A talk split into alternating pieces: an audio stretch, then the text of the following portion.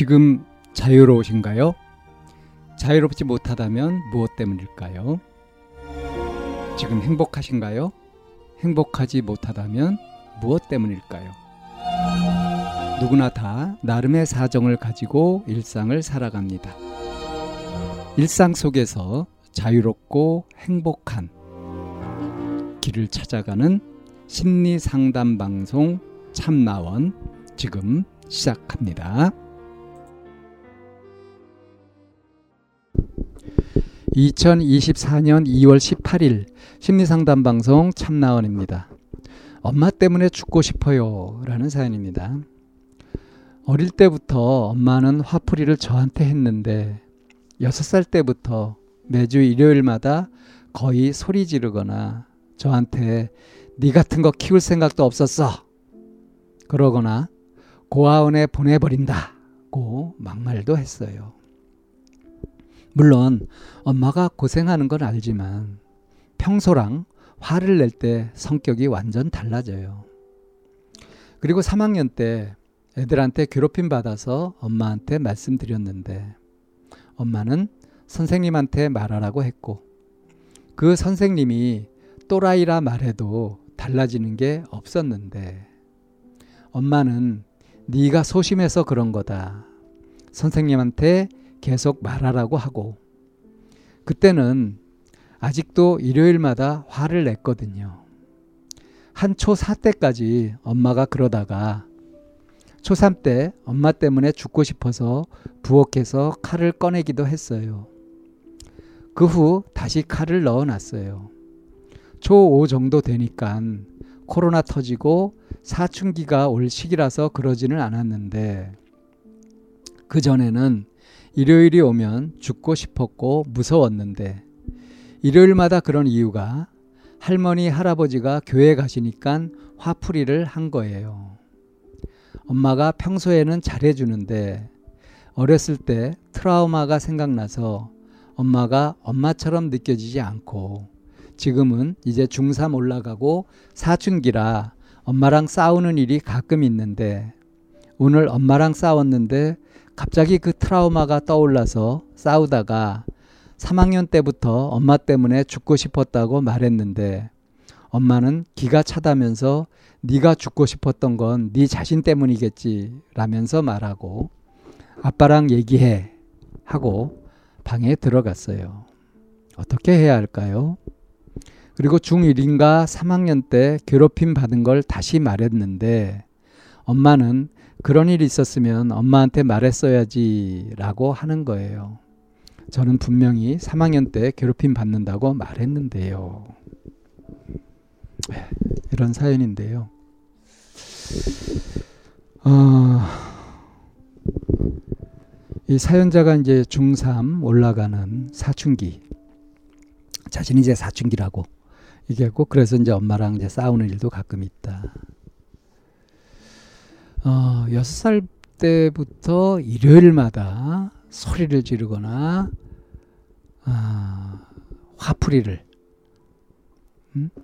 이 어린 딸한테 했단 말이에요. 근데 평소와 화낼 때 성격이 완전 달라진다. 평소에는 천사표, 화낼 때는 악마. 이렇게 되는가 봐요. 어, 3학년 때 애들한테 괴롭힘 받아가지고 엄마한테 얘기했더니 선생님한테 얘기해라. 그래서 선생님은 또라이라서 이렇게 얘기했는데도 그래도 선생님한테 얘기해라 이랬단 말이에요. 근데 그때 이제 엄마 때문에 죽고 싶어서 칼을 꺼낸 적도 있었다. 이런 걸 보면 지금 이 사연자가 갖고 있는 감정, 엄마한테 갖고 있는 감정은 원망심 증오일까요? 아니면은 끝없이 애정, 관심을 바라는 선망 같은 걸까요? 예, 심리적으로 보게 되면 양가 감정을 갖고 있는 거죠. 엄마 때문에 죽고 싶다. 이 얘기는 제대로 해석하자면 엄마의 사랑 없이는, 엄마의 관심 없이는 살 의욕이 나지 않는다. 이런 얘기인 어, 근데 이제 중3쯤 되고 이렇게 됐으니까 좀 엄마를 이해할 수도 있지 않을까 싶어요. 물론 6살 때부터 이렇게 초등학교 4학년 때까지 계속되었던 일요일마다 엄마가 화를 내고 그 감정 쓰레기통이 되어야 했었던 음? 그런 친구한테 이제 엄마를 이해해도 되지 않겠냐 하는 얘기가 먹힐 확률이 극히 적지만 그렇지만 이제 어릴 때 봤던 거하고 좀 커서 이제 어떤 이치 판단을 좀 할 수 있게 되는 객관적으로 할 수 있게 좀 성장한 이런 상태에서 똑같이 본다면 그것도 문제 아니겠어요? 그런 의미에서 한번 좀 얘기를 해보고 싶은데. 이 사연자도 지금 알고 있잖아요 엄마의 상황을. 어, 할머니 할아버지가 이제 평일에는 같이 사셨던 모양이에요. 그랬다가 이제 일요일 날 교회를 가시게 되면은 엄마가 이제 그때 막 화를 내고 이런다 할머니 한 게, 할아버지 안 계실 때 그런다 하는 거잖아요 그렇다는 건 무슨 얘기입니까? 이 엄마는 평생을 계속 할머니, 할아버지, 그러니까 시아버지, 시, 시부모님 눈치를 보면서 천사표로 그렇게 살았어야 된다 하는 얘기 아니겠어요? 그렇게 해서 힘들고 이래, 이랬던 마음을 그 눈치 봐야 되는 그런 권위적인 대상들이 없었을 때 예, 자식한테 쏟아붓던 거잖아요. 그러니까 어, 이 사연자하고 엄마 사이에서 있었던 그런 것들에서 엄마가 진심으로 애정을 가지고 돌봐주고 하는 그런 것들보다는 눈치 보면서 겉으로 이렇게 했어야 되는 것들이 대부분이었을 거다. 뭐 그럴 수밖에 없었다는 얘기는 아니에요. 어쨌든 엄마는 이제 그랬다는 거예요.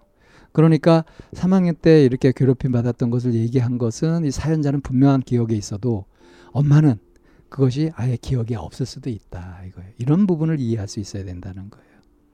그러니까 우리가 굉장히 막 화가 나거나 막 흥분을 하거나 이런 상태에서 이 사리 판단을 명확하게 하거나 침착하게 바른 판단을 하는 것이 어렵잖아요. 심지어는 무슨 일이 있는지도 잘 모르고 막 기억도 안 나는 그런 경우도 많지 않습니까? 우리 심리가 그런 거예요. 그래서 어, 엄마가 이걸 기억 못한다 하는 것은 사실 심각한 문제가 아닌 겁니다. 아, 그랬구나 하고 인정해야 될 부분인 거고요. 엄마는 얼마, 얼마나 괴로웠을까. 이거를 좀 생각해 볼 수도 있다는 겁니다. 이걸 생각하는 순간 엄마와 같은 수준 내지는 엄마보다 더 그 윗줄에 사람이 되는 거거든요. 그렇게 돼야 엄마 때문에 괴롭다, 엄마 때문에 죽고 싶다, 이런 것을 벗어날 수가 있는 거예요. 그러니까 자신이 성숙해서 여러 상황들을 더 많이 이해할 수 있고 그걸 소화할 수 있게 되면 이거는 그 설사 학대를 당했다고 하더라도 이렇게 되게 되면은 그것마저도 상대가 나한테 했던 잘못마저도 내가 그런 원수를 은혜로 갚는 꼴이 되는 거거든요. 내가 훌륭해지는 거란 말이에요. 이제 그런 의미에서 엄마가 이런 삶을 살았고 엄마가 가졌던 그 한계 때문에 어린 나는 그런 고생을 했구나. 이렇게 좀 어, 객관적으로 딱 바라보고 그럼 이제 앞으로 어떻게 할 것인가? 나도 분풀이를 해야 될 것인가? 아니면 나는 그런 거 필요 없이 정말 사랑스러운 존재에게 책임지는 사랑을 이렇게 베풀고 잘 보살피고 그런 삶을 나는 어린이 돼서 살아갈 것이다. 뭐 이런 식으로 마음을 먹을 건지. 이거는 전적으로 사연자의 선택에 달려 있는 거죠. 내 삶을 어떻게 살아갈 것이냐 하는 것은 전적으로 자기가 정하는 겁니다.